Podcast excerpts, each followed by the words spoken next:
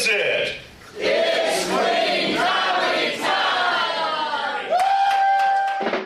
Welcome to the Clean Comedy Time podcast. I'm Aaron Sorrells. And I'm Brian Atkinson. Today, our guest is Derek Lee Feltner. Derek is originally from Tekonsha, Michigan, in the Michiana area, and he makes his home today in beautiful Portage, Michigan, which is really close to Kalamazoo. And, uh, and we are so excited to talk to him today about the good, the bad, and the funny.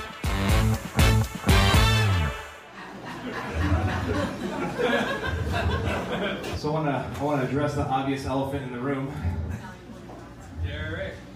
Derek. No, I am I am not single. That's right. Somebody lock this down. I'm going to start off tonight by doing my son's favorite joke.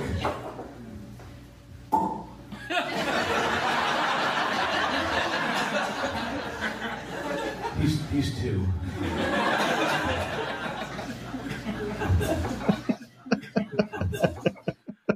Um, I've listened to that clip a half dozen times, and every time you tell your son's favorite joke, I crack up. I can't help myself. Welcome to the podcast, Derek. Yes, Derek, welcome. We're glad to have you here, or should I say? Oh, thank you. Thanks, Aaron. Thanks, Brian. It's a, it's a pleasure to be here. Yeah. Oh, yeah, there it is. So, yeah, I'll send it you're right a- back. You're a pro, man. You've you've obviously done this for a while. So your your son, he was two when he wrote that. Yes. Uh, Yeah. How old is he now? Uh, he just turned three in January, um, a few months ago. Okay, cool. So- So driving, I don't have any children, so I don't I don't know you know what happens at what age or anything. So assuming he's you You know, know, I, I think his own that joke might even be funnier later on when you say he's 14.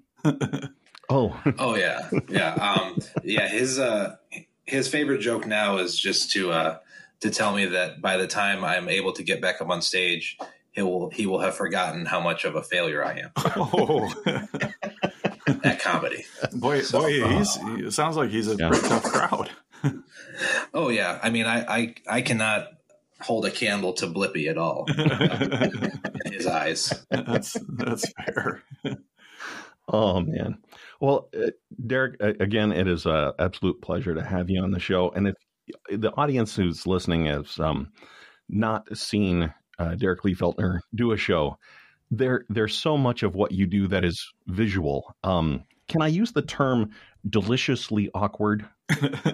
Is Yeah, that would that would be fine. okay. Yeah. 'Cause you know, when I, I have- I, I've I seen got to you chime in on the deliciously awkward part because Derek, the first time I saw you was actually with Laugh Fest, and you were the first comedian I had ever seen leave the room during your set. you, you actually laughed, and the audience was just sitting there not knowing what to do. And then, you know, but about 45 seconds later, which is an eternity in, in stage time, uh, you Sure. came back in and everybody erupted with joy and laughter and applause.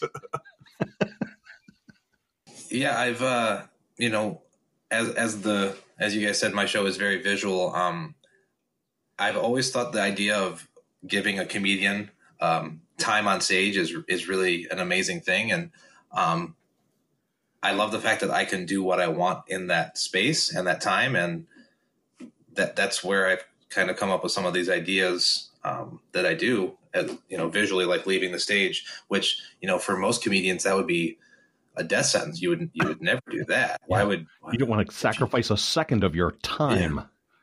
and to me, I actually like those tho- those very long, um, you know, kind of drawn out. we'll, we'll we'll edit out some of these awkward No, silences. no, or we will wait, no, not. that's the delicious part. Yeah. I, I found Pauses. myself very purposefully not interrupting the silence. um, like I, I've always, you know, liked stuff like that, and um, a, lo- a lot of the ideas I've I've had have come from uh, years earlier in my life. I played in bands, and the the complete hysterical comedy that goes into being a band that is never really talked about. You Right. know, um, like just the the concept of some of the things that in a band you do on stage and they're seen as like these great amazing things but if you transpose those to comedy they can actually be very hilarious and uncomfortably awkward which is where i drew a lot of my inspiration for some of the the visual things that i do. Um, you know a, a, a lead singer in a band can scream how's everybody doing tonight? and get a you know eruption of response. But a comedian can do that and it can just be you know a pin drop. Because they're just you know the audience just does not want to have it. And i just yeah. I that is so fun and and a weird kind of way to look at things you know like if i had a guitar plugged into an amp you know playing AC/DC if you will people would be like yeah that guy's that guy's ripping. That's awesome. But if it's just me on stage doing that, it's like, wait, what, what, what is this guy doing? what, what is he doing? I like this. I think. Maybe that is that is exactly how I feel about it. I like this. I think. Yeah, that's great. It's, it's, that could be another uh, sticker for you, Derek. I like this. I think. Yeah yeah, the the uh, the the stickers that I make now that say "Stop doing comedy" that's that's pulled directly from um, an audience member that saw one of my earlier shows, and it was it's you know I did a show uh, in Grand Rapids, um, and you know it's like a year into doing comedy, and some of the jokes that I was doing were you know they've they've definitely went away since then, but uh, this drunk girl came up to me after the after the show. It was like an open mic, and as they do, and she, you know, she came up to me and she was just like, "So you're the guy with the guitar?" and I said, "Yes." She goes, "Okay." So I just want to let you know that that that that you should just stop doing comedy and I shook her hand and said thank you, and I immediately wrote that down in my book. and, and, then, um, you know, months months later, I was talking to another comedian friend of mine, and we were discussing the the kind of the concept of the how some comedians think it's very hacky to have merchandise. Mm-hmm. As for me, coming from you know a band background, that's like that's just smart business. You know, if you do a show and aren't going to get paid, if you have something to sell, sell your wares, get some gas money, get some food money. Like, um, so when we were talking about that, I just like, well, you know, I should just make, I should just make stickers like that. That would be fun. Or I should make buttons. That'll be fun. And, uh, when I realized, you know, looking through the pictures I had of myself, I'm like, okay, these are just kind of normal pictures. That's not really to that's not to sell itself. Um, and then I was just looking in my book and I came across that that line that I wrote down, "Stop doing comedy." I'm like, you know, I'll just I'll just do that. Um, and it's just been something I've been using since then, almost like as a mantra. Um, like it sounds very negative to stop doing comedy, um, but it also allows me to keep thinking. No, I'm I'm going to keep trying and exploring the options of of performance and and ideas because that's what that's what creative people regardless of what level they're at should be trying to do they shouldn't be stopping they should keep going so uh, when i see that and and have heard you say it i always think of it as you know kind of that that rebel yell kind of um you know a person on stage in a in an open mic or in a comedy show and clearly the the reason they're there is to do comedy, but they are, you know, like rebelling against the man or the system or the, you know, pick your poison there and, and you know, stop doing comedy. Um, it, that's how it's always uh, felt to me. Uh, I don't know if, if that resonates with you at all or, or or not. I know that what I do is not for everybody, and and that's and that's fine, and that's great, and that's one of the best things about comedy is there's just so much different kinds of it out there. Mm-hmm. Um, but to me, like for every drunk person that's ever had that mindset to me about that guy should stop doing what he's doing, mm-hmm. Those are the people that I'm like, oh, you you would be the person that if you were like heckling me or you know giving me dirty looks because you don't actually know how to heckle me because of what you're watching um like those are the people i i almost get more enjoyment seeing that reaction in an audience because like oh that person wants to ruin it for everybody. Okay. I i want to i want to make it really bad for for them and not even go after them directly. Just be like oh you don't like that it's a lot of pauses and quiet and silence and visual things. Okay, well, I'm just going to turn that up even. more. Well, in your first clip that we played, uh, you had a guy in the audience uh, chanting your name. And um, uh, in our second clip here, let's see if we can uh, hear him some more. Is there a more bittersweet feeling than finding the closest parking spot at your gym?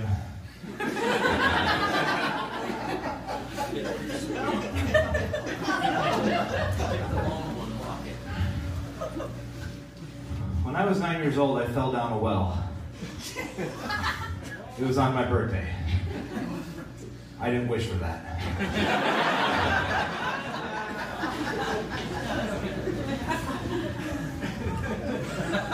So I work at a call center because I have the looks and clearly the voice.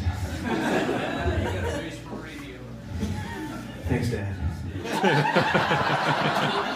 Yeah, the old face for radio joke. I uh, I, I have used that on stage for myself on a number of occasions because because I'm telling a story about you know actually working on the radio.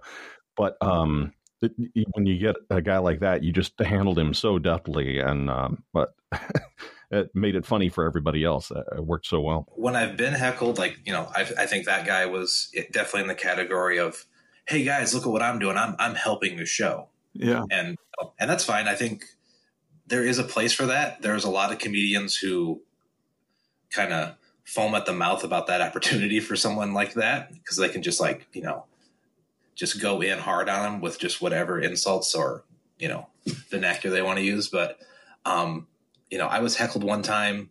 I did a joke where I like I had put my head down, and this guy sitting at this front table goes, "Grow more hair." oh, jeez. So yeah, right. Like first of all, that's a very specific Yeah, even about the joke, right. That's really about me. So um I, I you know, I had another joke I was gonna do and I was just like I, I just stopped and I, I looked at the audience and you know, I thanked everyone in the audience. It's like in the middle of my set. Like I wasn't even close to being done. So Sure. in the middle of my set, I just started thanking the audience. And then I pointed at the table the guy was at with his wife. And I said, I want to thank my parents for coming out tonight. Perfect. Yeah. and then I just basically, for about 30 seconds, um, emphasize a non, like not even real story to these people because they're not my parents, obviously. but I just talked about how you know how much of a uh, a disappointment I had become in their eyes, and just talked about like the job that my dad wanted me to have, like he had at the mill, and you know, you know, I hung up my, you know, I hung up my hard hat with the light on it, and you know, and my respirator, and I pursued comedy and the arts in theater. And, you know, he had told me after I started comedy, uh, he took me aside and whispered very gently into my ear that uh, he wished that I had never been born. Oh, But I said it like that as if it was like a proud thing he had said. And, Wow. you know, the audience just ate that up. And then that table of Yeah. that guy and that woman, they didn't say a peep the rest of the night to any comedian that was on stage. No, no, I wouldn't think so. and you know some people might think oh that's that's pretty dark to go but you know um, that guy heckled not what i was doing but but actually me and so that that opens it up to be heckled directly back Yeah. um, and i didn't have to swear at him and i didn't have to you know make fun of something about him i just went i just put him in the place of a parent as if he was mine hmm and you know said how much of a disappointment he thought I was. Yeah. and then that just you know Yeah. it was great because then the rest of the night he just didn't say anything, and then after the show again like a like a drunk person came up to me he's like really glad I was able to help you out with your show tonight. like, oh, you you definitely did, sir. Thank you so Oh, yeah. much. yeah, definitely. Um, the the idea of the way that I've heard you do that, and then this story as well. It's it's that you you kill them with kindness, or or perhaps slaughter is a better word. Um, but you're you're not just you know you're not burning them. You're you're absolutely bringing them into the show farther.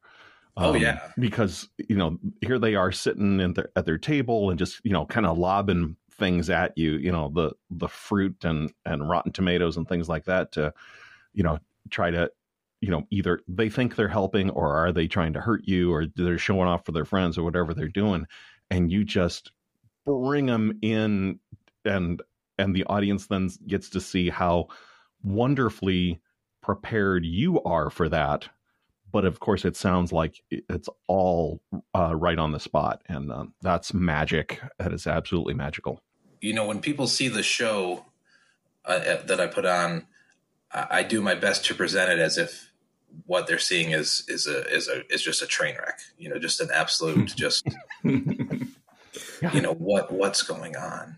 You know, um, when something like that happens, it's like uh, okay, oh, uh, like with people that do that. Um, I think a lot of it spans. I saw a comedy special um, once where a female comedian she was just like crushing it, and then someone started kind of talking, and she like started calling them out, and obviously just went in hard. Mm. And she's like, "This, you know, hey, this, you know, this ain't Netflix at home. You know, uh, this is right here in front of you. Like, you can't, you can't say something and not expect to, you know, be called out. I think there's a lot of people who sit in an audience and think they have, you know, almost guarded anonymity to where they can say something, and and they'll be like, "Yeah, you see what I said to that guy?" And yeah, but there's a person with a microphone who's much louder than you. And right. and they've And it- spent years training themselves to do this or if they haven't spent years training themselves to do this, they've spent years being bullied right, right. That's probably more accurate. Yeah. and already know, like, oh, I've heard this before. Yeah. But from the other side, I have a response for that. Yeah. Well, Derek, it's nice to hear you describe that, though, because it's like when you, uh, the responses that you've just described, uh, it's not like you're trying to get the better of the audience member. You're just trying to not allow them to get the better of you. You know, you're you're wanting to propel the show forward in a funny and enjoyable way for everybody there. Yeah. Most open mics, um, which are great to do uh, to hone your jokes and skills and everything, and everyone still does them. I, I think the downside is is there's a lot of people who go to those um, who are not going there to be an audience member. They're going to because it's usually at a bar. They're going to the bar to drink, and they're like, "Oh, that's happening now." Okay, Yes. and they think, "Oh, that's like karaoke. I'll just go chime in when I want." No, it's you know, Yeah. it's a comedy show, and um, I've seen where comedians have not let an audience member get a word in, and you know, say very mean and you know, borderline threatening things, and uh, it's it's weird because I think with comedy, when it's done when it's done the right way where it seems effortless people who watch it think oh anyone can do that. And then because of that they don't have to respect it. Mhm. so that's when you get people heckling or talking over or you know give me the microphone i'll tell a joke. Yeah. oh, okay. So the better you are the less people think you're good at it oh yeah. I- i've i've thought that for a long time. That's one of the main reasons i don't like uh, you know steve vai. He's just too good on guitar. Oh, clearly yeah. He's like so good that you're like that's that's painfully good man. Just Mm. ugh, just stop. Stop playing guitar. Stop playing guitar. Let me take you back to uh, just a band experience and the, the crossover from band into comedy and you know the different stages um, or the different ways that you um, you know develop on on stage there. Was there um, a time when you were um, thinking more along the lines of i want to do this not that or this just naturally led into that or how did that work for you? When I was in a band, one of my biggest like peeves of being in a band was if you were on a show with like four or five bands is if the first or second band, which were usually like newer bands who were just you know put on the show to to, to open, um, when they would finish, you could always tell the level of professionalism a band was at if they finished and the drummer immediately stood up and started taking the wing nuts off of his cymbal stands and taking the cymbals off the stands. Mm-hmm.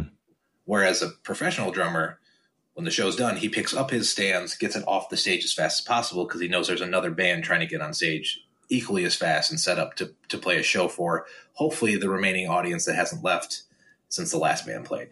So um, that always annoyed me playing in bands, watching a drummer just take forever to tear down his kit or try to actually take his whole drum kit apart on stage as opposed to taking it still together off the stage and then disassembling it away from where the bands are playing. So that inspired basically all of the the slow burn of setting up when I go up on stage. Sure. Because, you know, and, and I've heard other comedians tell me this, like, you know, your set would be pretty good if you just, you know, got to it faster. And I You're missing the point. and I've thought about that. I'm like, but wait, you remember that part. Yeah. You don't rem- you didn't even focus on the jokes. You just remember that opening part, Yeah. which other people were laughing at.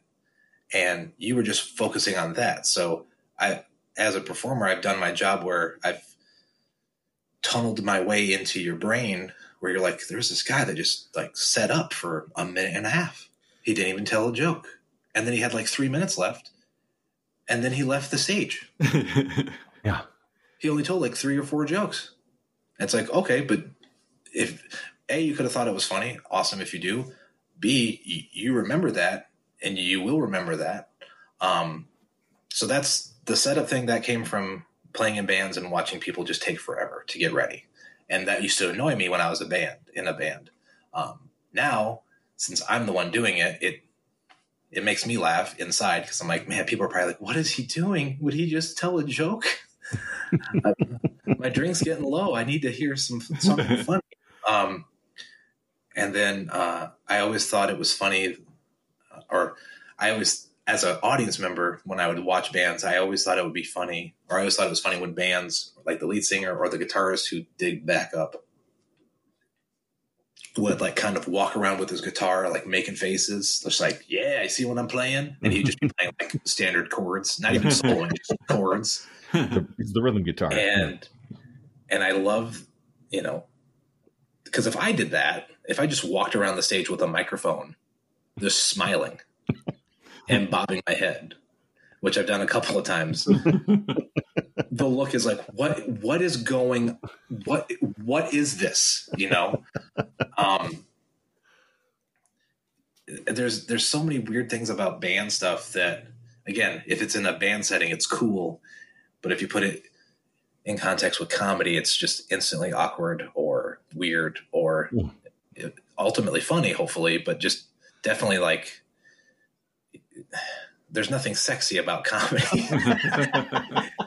I, I, you know, there's, There's, just like- another uh, sticker for you.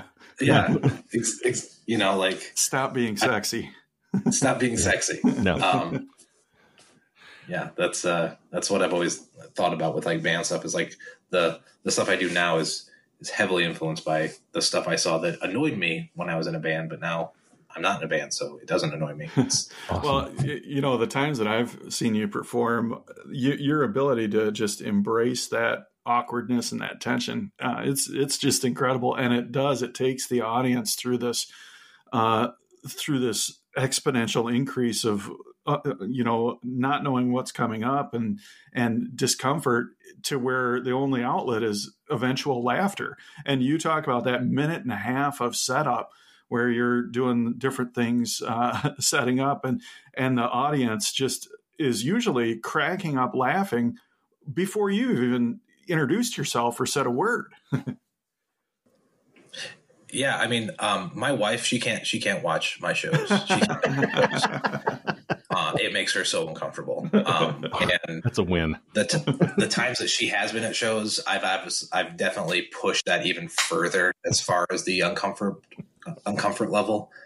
Um, because you know, to her, she you know she is, um, same age as me, so she grew up. Uh, her dad loved like George Carlin and um, you know guys like that, and then so she is familiar with like oh, a comedian gets on stage and just bangs out like you know fifty or seventy just you know amazing things, and then with what I do, she's just like, could could you please just start talking? Just yeah. Oh man. Um, I uh, imagine that um, you know that's a, a persona that you can turn on and off at home. Um, you know, kind of when she's not looking. Um, and you know, just with a look, you can you know, kind of get under her skin a little bit. Maybe that's just me. Maybe that's just something I would do if I had that power. oh, I've definitely um, I've definitely fell into that occasionally and she'll like give you this look like I, I know what you're doing. So just just just yeah. stop. I, I am going to look forward to when uh, your son gets older and starts to pick up on it more. Oh yeah, yeah. Which, I, I think I, I, think with him, if he if he gets that type of way, that that'll be hilarious. But um, he's he's a very, I mean, he's only three, so you know, it's just pure energy. So he's very much like uh, Jim Carrey in The Mask, just like mm-hmm. he has the mask on, just f- full bore all the time, silly, crazy, laughing maniacally almost, and um, it's great. It's it's it's the the best thing ever. As I said, I'm a father. Uh, some people say, when, when did you know that you were a father? Uh, I know for some it's the first time that they hold their child. Uh, for me, the moment I knew I was a father was the moment that I bought my jeans at Sam's Club.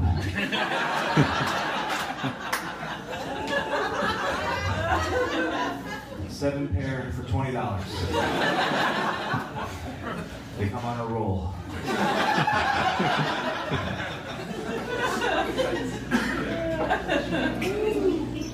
so the locks on my car don't work right now.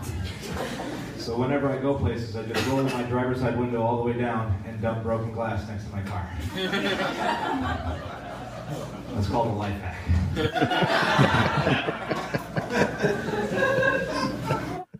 uh, and you, then you string those together almost as if to prove, no, I can tell jokes. Yeah.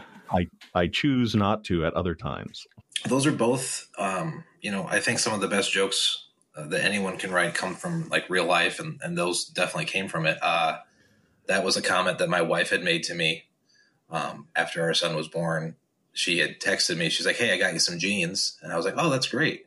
And she came home with them, and they were Levi's, and I was like, "Oh, that's that's so rad!" Like Levi's are great. She's like, "Yeah, I got them at Sam's Club," and I was like, "What?" and then she went into this big, you know, detailed story of like how much she paid for them because being in the Midwest, yeah, you tell you don't tell anyone that you bought something without telling them how much you got it for. it's just kind of a deal, yeah. And so I just you know that kind of stuck in my head, and then um, like I, I was talking to another friend of mine who was a dad, and that conversation came up. He was just like, he's like, yeah, man, we're dads now. And then he was like, when like when did you when did you start feeling like a dad? And then like the light bulb went off. Mm-hmm. those two things together, and you know, filed it away in my brain so I could write it down later. And then the um, the broken glass in the car. That's that's a real thing that happened to um, my first roommate. Her boyfriend. Um, he didn't have enough money to to get his car fixed, um, so he, he, didn't have a window. Like the the driver's side window got broken. Like he like went somewhere and someone broke it, but he didn't have money to get it fixed. So whenever he would park at our apartment complex, he would just dump broke. He would dump this glass that he had in the car still next to it, and then just come in our apartment. And the first time I saw it, I asked him like, "What's that about?" He goes, "Oh, if someone sees that, they're not going to go near my car. They'll just, they'll just assume it's already been picked over." Yeah. And oh, I never that. in my wildest thought that that was a true story. That's oh, that's great. And I thought it had to be because. and I remember asking him like, "Okay, that aren't you worried?" He's like, "No, man. If someone sees that, they'll just think the cars are." And it's not like he drove a nice looking car anyway, so that just kind of added to it. But yeah, that's what he did. I mean, he and then surprisingly enough, the day that his car got stolen from our parking lot, um, like I wasn't, I wasn't even surprised. I'm like, how they steal it? He's like, well, you know, the key was still in. I'm like, the key was still in. like, dude, only people that can leave their windows rolled down with the keys in it is a drug dealer. Because people would know, don't mess with that car. That belongs to a drug dealer. If this was a movie, but in real life, that probably wouldn't happen. But uh, yeah, that that guy. Uh, yeah, he was he was something. Um, Well, the time has come on our little podcast to take a break, but we'll be right back. Be sure to give us a review on Apple Podcasts so it's easier for people to find us and like us on all your podcast favorites. We'll be right back. This pandemic has shown that nobody knows what tomorrow will bring. It's changed comedy. We miss performing in person. We're looking forward to laughing together again just as soon as it is safe and appropriate to do so. So, what are we doing about that? Well, we are booking live shows for future dates. And while we ramp up, we're waiving deposits and cancellation fees. So contact us today to bring clean comedy time to your local comedy club, church, corporate event, or fundraiser. Whatever you got, we can be there. We are easy to find at cleancomedytime.com. Until then, stay home, stay safe, wear a mask, and wash your hands.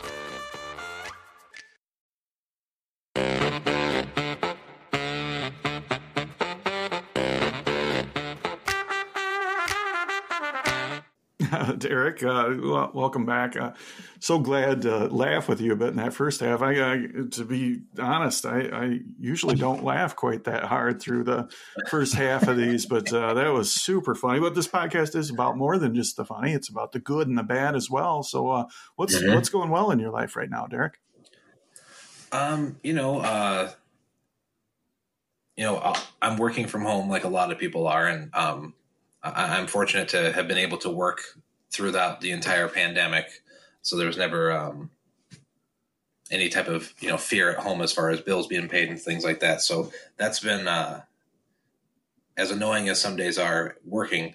You know that's been still a positive thing because it's still you know paying the bills and keeping the lights on, as they say. So that's that's been one positive thing. And then um, comedy related wise, um, I've been able to be a part of a handful of like online comedy festivals that have obviously happened during the pandemic to to keep people being able to perform and perform for people and that's been really great i, I did one uh, last month um, for it's called it was called amg and it's like they they do yeah. it like every every few months and I submitted to be a part of it to get to try to get in literally on a whim, just like, oh, that sounds that sounds cool. I'll send them a clip. No, no real thought of getting selected to compete and then they're like oh you're in. This is the show. And i did it and then like oh hey you made it past that round. I was like oh okay. I, and then i made it past the next round and i got up to the semifinals which was a an improv show which was fun. Like I, i've done improv before but it just it wasn't uh wasn't meant to be. I didn't i didn't make it past semifinals but for just throwing my my hat in there literally out of nowhere. It felt pretty cool to to be able to go forward and um, interact with comedians from like all over the world. There was people from you know Israel and people from uh, Spain and people from Australia and you know other parts of Europe, and then obviously here in the states, Los Angeles, Chicago, New York. Um, I think I was the only Kalamazoo, Michigan resident, so that was kind of cool. Nice. Uh, or or Michigan person. Um, so that that that felt cool. And then uh, I've just been um, working on other like online stuff. I, I, put out a cassette tape during the pandemic of uh, uh, um, improvisational drum noise, comedic performance, um, guitar, bass craziness. I guess is the way to describe it. Is that the working title? Or? Uh, no, the album title was um, "This is not a comedy album. Let's get drunk and watch Congo. Very nice. Yeah. Nice. Yeah. Well, that, that's that's commendable, man. Uh, it's it sounds like uh, through this pandemic, uh, you've been able to maintain a sense of security or a sense of stability, uh, and at the same time, you've been able to find uh, ways and outlets to express yourself creatively, which is obviously very important to you. Yeah, I, I mean, and the online shows have been great just as far as being able to to get to go through, um, you know, I hate to say going through the motions, but literally being able to like stand up out of a chair and do comedy in front of you know even if it's a Zoom meeting to people that that's really great. Um, I definitely am looking forward to being able to be on a, a stage again in front of uh, people again. Um, I think we all are. Um, I have a like I have an online show um, next Tuesday for um, a comedy festival called the Good Karma Comedy Festival, and again, it was one of those things that they were taking submissions, and I sent my clip, and they said I got in. And there's part of me that thinks, oh, are these online shows impressed with what I'm doing, or are they needing to fill seats or spots? I mean, and um, when I've talked to my wife about it, she's like, well, they can't just be filling spots. Like they would be if that if that was the case, it would just be they would just take any clip that somebody sent. So she's like, stop getting inside your head like that. Like they selected you for a reason. Be happy they selected you for a reason. Well, and, and, and, and see there when it the the format or the the art of stand up comedy in general, at least from my perspective, doesn't translate real well to online or or digital um, it's you know in the, in its purest form. But you, like you described earlier, and you you do performance art. You know, you're not getting up and doing straight uh, stand up. You're getting up and you're creating these. What, what's the term you used earlier, Brian? Deliciously awkward. Yeah, you're creating these deliciously awkward moments that uh, I think that would translate. And and and I think uh, Derek that these people that are making the decisions, they're looking at you, they're looking at what you have, and they're saying this is something that's going to add to the experience of this festival. Thank you. Um, the the one I did for AMG, there was a, a moment where I, I felt like uh, what what I was doing did translate um, via the Zoom meeting. There was a part where um, the host was like, "All right, and now we're going to Derek Lee Feltner in Kalamazoo, Michigan." and when it cut to my screen, I was literally like, my face was like right up in my my phone, and I just sat there and I was like, "Can you guys hear me?" and that just like got an immediate laugh, and then I was like, "Hello," and, and then I was like, "Hi, I'm I'm Derek Lee Feltner from Kalamazoo, Michigan," and then I you know stood up and I had my my stuff all set up with my uh, my sign that says my name and everything, so everyone knew who I was again. um, it was it was cool because um, the only thing I wish I could have been able to figure out is a friend of mine who like does computer stuff. I had mes- messaged him after the fact. I was like, "Hey, if you if you know a way that I can make my screen purposely glitch. like if I have like a bad, like I have a bad internet connection, or if it just if it pauses on my face and you can only hear the audio, like I'm just, but the audio is still happening. And he's like, "No, I don't have a, a for sure way of doing that." He goes, "Why don't you just stand still?" yeah. and then just have like the audio already pre-recorded. And so um, I'm trying to figure out how to do that without showing you know showing my hand. So yeah, yeah.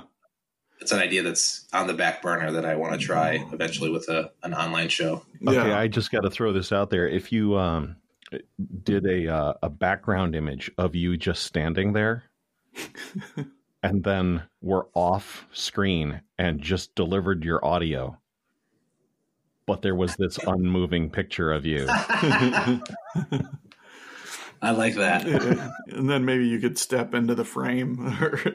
what if it was even more obnoxious where it was like a cardboard cutout of myself? There you go. Yeah, that's yeah. that's good. Also fun. And like it's got options. That's what we're saying, Derek. You got options. I could tell you for sure I'm not a cat.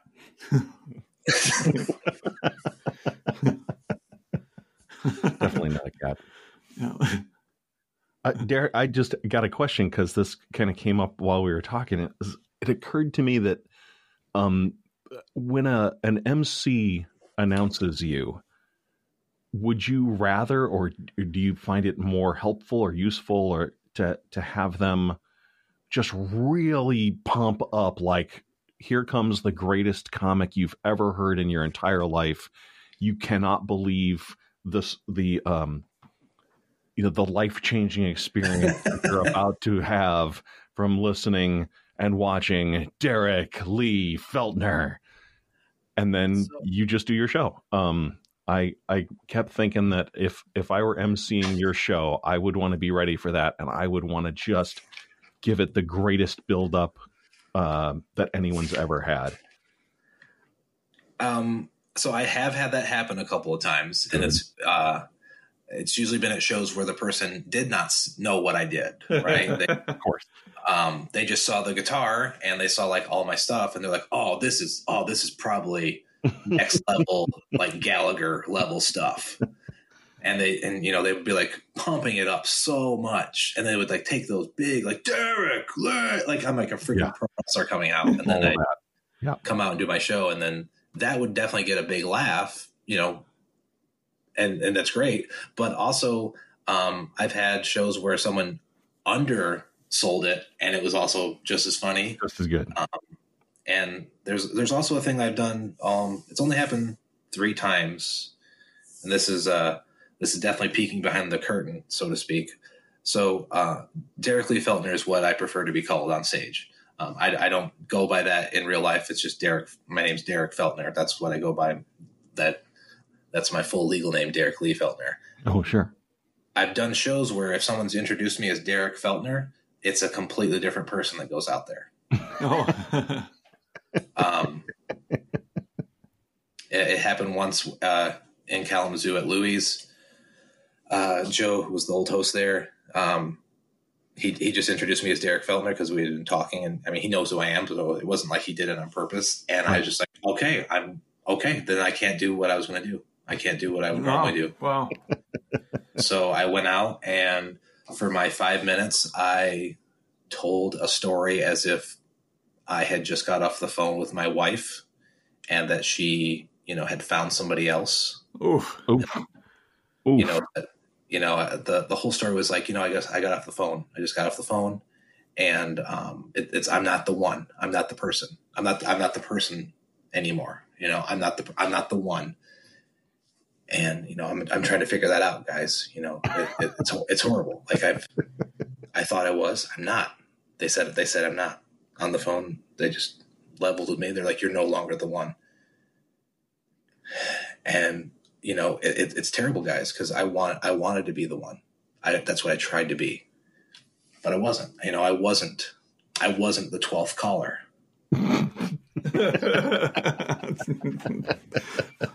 oh.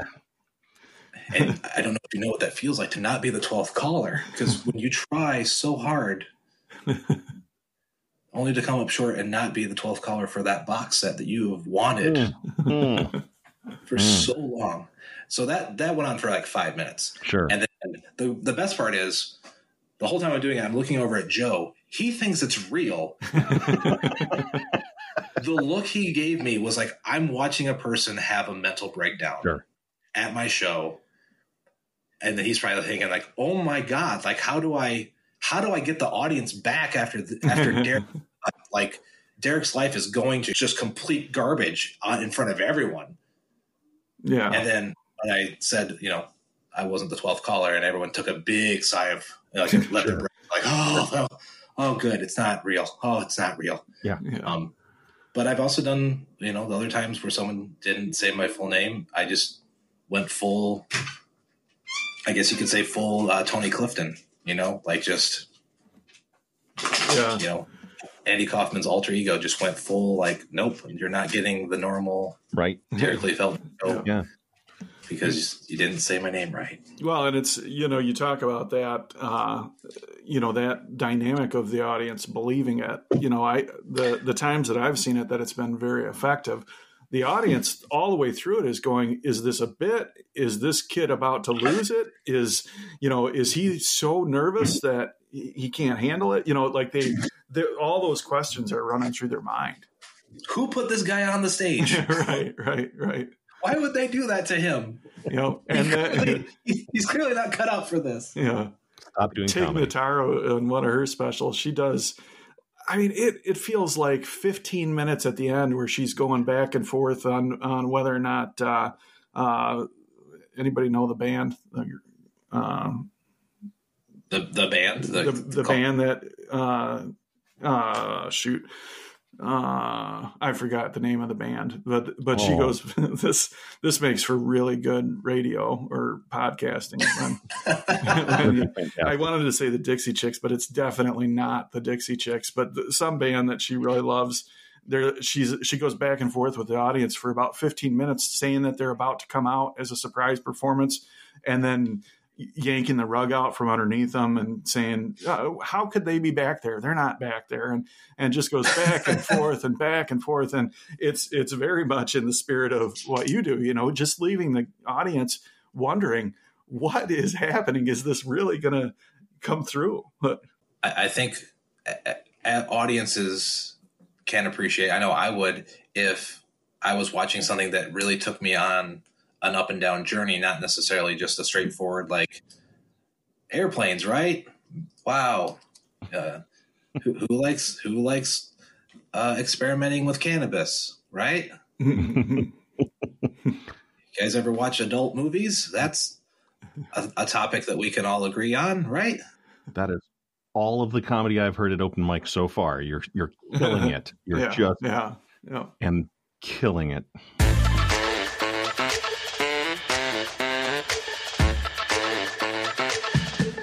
So that is uh, wonderful to hear some of those things that are going well and ways that you're able to continue to express yourself and new opportunities that are coming up.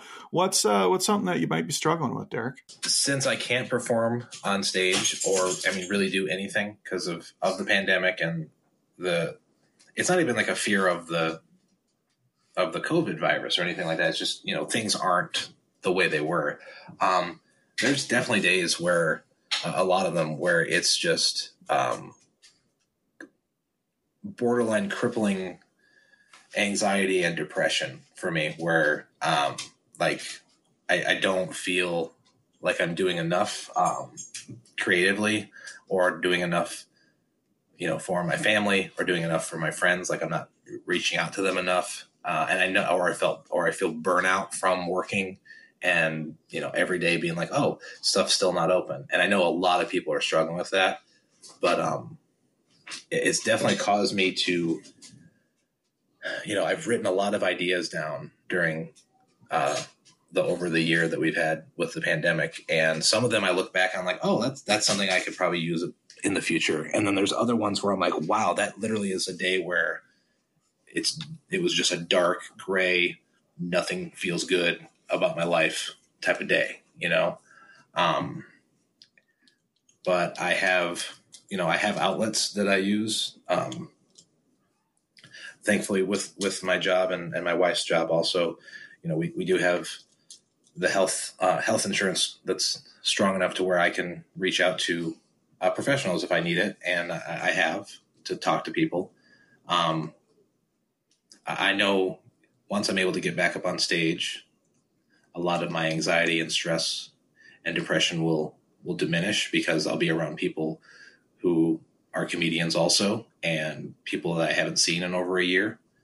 Um, and it's uh, like that's been really rough. Um, the the biggest kind of positive that I have um, besides from the medical side is you know my wife and my my son who I just love so dearly. Um, they they make me want to be here, um, and uh, like you know, every day that I'm I, I get to see them, it, it's it's it makes the day that might feel really really tough uh, easier because you know I, I get to see them. And thanks thanks for sharing that, Derek. The uh, the feelings of crippling anxiety and depression you know, unfortunately, through this, that's become commonplace uh, with with a lot of us, and um, you know that hearing you talk about that helps me a little bit. Helps me to know that uh, there are other people that are experiencing uh, some similar stuff. So I, I appreciate uh, you sharing that. And man, I'm so happy for you that you've got the relationship with your wife and the relationship with your son that you can draw just a joy from and be able to acknowledge the darker days, the darker thoughts, but still find uh, that that blessing and that uh, um, that that joy there. You know, I, have I've thought about it. Um, like if I obviously like if tomorrow someone made it, you know, made me choose like, do you, do you go back on stage to do comedy, um, or do you just are you with your wife and your son? I, I would choose them like without even a, a second thought, you know, um, cause, because the the enjoyment I get on stage of performing that that's its own separate, completely own thing. Like there's no way to get another feeling like that. But the like the feeling I have for my wife and my son and the love and the care and just the joy that they bring me, that's, you know, a hundred times more than what I can get on stage. So, um, and if you don't mind me saying, those seem to me to be absolutely appropriate priorities. You know, the relationship with your son and the relationship with your wife, uh, that is that is irreplaceable. And there are just countless people that have made the opposite decision of that and sacrificed those things for chasing that feeling from stage or whatever else. And it it it does not leave people satisfied and fulfilled. Whereas the relationship prioritizing that and keeping that as the priority, that that, that will have lifelong benefits for you and them. I, I have an older brother. He's like 16 years older than I am. Um, my parents were in their mid to late 40s when they had me, so I grew up um, with basically grandparents. Like uh-huh. that's how the age my parents were. So um, I, I didn't have like I didn't have a terrible upbringing or anything like that, but I didn't have like the normal like oh my dad's going to play catch with me. You know, my dad was in his late fifties when I was like, you know, 10 and 12 to yeah. start. So that wasn't a thing. Um, and I, even though they were in the house with me, both of them, a lot of times they were just like, Hey, we bought you a Nintendo. So just go play that. And, you know, with my son, even if he wants to like watch some weird show like like Blippi or something, like I want to watch it with him. I'm not just going to be like, all right, well, I'll just put you in front of the TV and you know, see you later. Like I want to, I'll watch that with him. You know, I'll be right there with him. And, um, you know, there there's times where I think about like, wow, like th- this this is this is what it's supposed to be like. You know, like you're supposed to, you know, you're not supposed to be not around your parents. Your parents are supposed to be around you and, and, and be there for you. So for me, um, you know, my wife and you know my wife Angela and my son Michael, like that. That's kept me going through all of this because without them, like there wouldn't be like I I wouldn't have any any happiness or joy. Comedy brings me you know bursts of of enjoyment, but you know exponential joy that is that's totally them like and and obviously like any couple we have our ups and downs but I, wouldn't want it. I wouldn't want it to not be around and not to be a thing. Yeah, yeah. Well, from from the outside looking in, uh, my friend, you're you're doing good work. You're being a good dad. You're being a good husband, and you are doing good work. You said earlier that some days you don't feel like you're doing enough. That in and of itself is enough.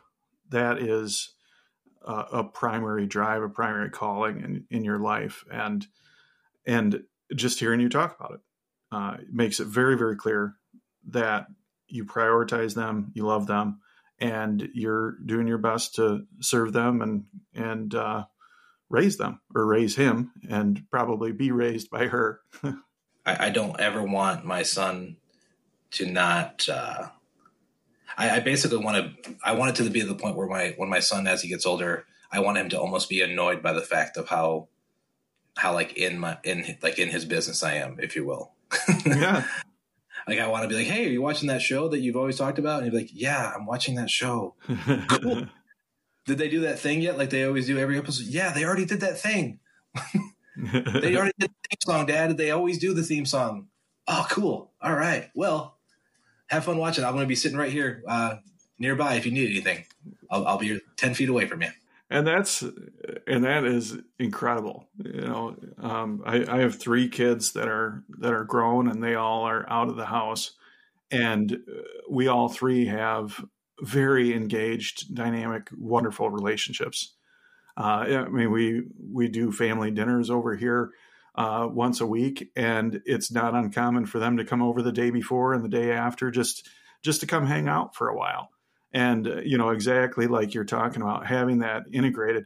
And I mean, I've you know I've had some ups and downs. I've had some successes and failures, but that right there, the fact that my wife and I uh, still through some challenges uh, can trust and love each other, and that my kids uh, and I and, and my wife that we have that great relationship that supersedes any other measure of success, uh, at, at, least in in my book. Yeah, I mean, I've seen so many movies where that was like the the theme, you know, where you know it's family and um there's there's there's people I know um that I've seen, you know, also like chase the dream or, you know, they kind of had like, they got to dip their toe in the dream for a bit. And this is, um, these are people I know, uh, in the music world more, um, so than uh, comedy, but you know, they've like, they had that taste and like, they're like, you know, I just got to do this and do this and I get back to that. I'm like, but you already have so many great things. Yeah.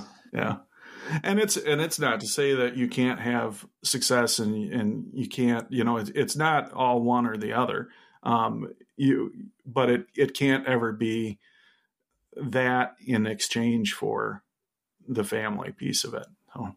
mm-hmm. exactly well man uh again i i can't tell you enough how much i enjoy your comedy um, I I just really love seeing you take chances and and get up there and really break the mold of what people are expecting and embrace those awkward moments and and turn it into an incredibly enjoyable experience for you and for the audience. That's that's incredible. I, I admire you for the priorities that you put on family and uh, for you being able to uh, keep keep pushing on and finding the uh, the the good things even in in difficult times where anxiety and depression may uh, threaten to uh, to take take the joy away. So I, I commend you. I, I, really look forward to the time that we can uh, get together and and do a show together. Uh, hopefully, it'll be a clean comedy time showcase where we can have you on and and uh, and just bring the house down. I, I would look forward to that too. I you know um I, I, I want to thank both of you guys for for letting me be a part of this. This is uh this this has been a lot of fun, and um, it, it's it's great to like uh, to to talk to people that I, you know I don't get to talk to as as much anymore. So it's uh, it's felt great. This is this has been amazing. Oh, thank you, Derek. Uh, now comes the time when I got to ask you some even more difficult questions. Okay how can people get a hold of you? What's your preferred way for people to find out all about Derek Lee Feltner? Um, website, social media, uh, carrier pigeon. What's what's your favorite? Um, you know, since I, am I'm, I'm a very visual type of uh, performer, um, if you just go to YouTube and type in my name in the search bar, Derek Lee Feltner, D E R E K L E E F E L T N E R. I think it's like the second thing that pops up is my YouTube channel. You can see all the videos I've done of uh, live performances, uh, including uh, the show that the clips are from uh, on the podcast today. Um, and there's also on my YouTube channel um, a series I made at the, the very beginning of the pandemic uh, called Water Heater Theater. Uh, I filmed it in my basement.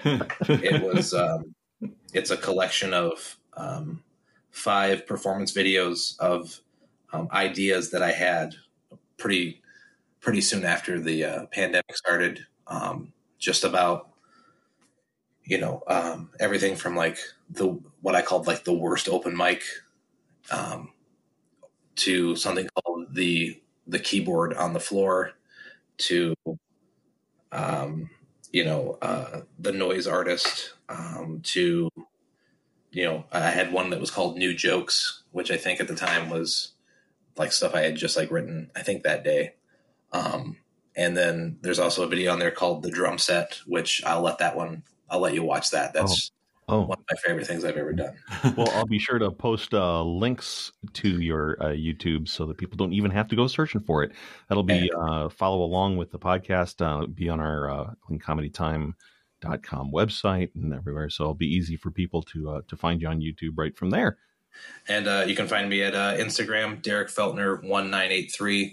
That's where most of my uh, most of my stuff is done now. And then I also have a Bandcamp, which is Derek Lee Feltner. You can just search Bandcamp.com and then Derek Lee Feltner, and it will pull up my uh, the two tracks from the cassette tape that I put out uh, in 2020. Excellent. Very cool. Derek, thanks again so much for being on the show. Wonderful having you on the Clean Comedy Time podcast. Uh, thank you, thank you, uh, Brian. Thank you, Aaron. I I really appreciate uh, again being able to to do this and you know talk comedy and just um, you know in a year full of repetitive things, this felt really good to do something not um, like oh it's time for for dinner because it's six o'clock. It felt this felt great. And I, I'm really happy that I got, got to talk to you guys. Thanks for listening to the Clean Comedy Time podcast. We bring comedians together performing their clean material at showcases, fundraisers, and other events. Our shows are free from coarse language and topics. They work for anyone, anywhere. Check out cleancomedytime.com to find an upcoming show or to bring Clean Comedy Time to you.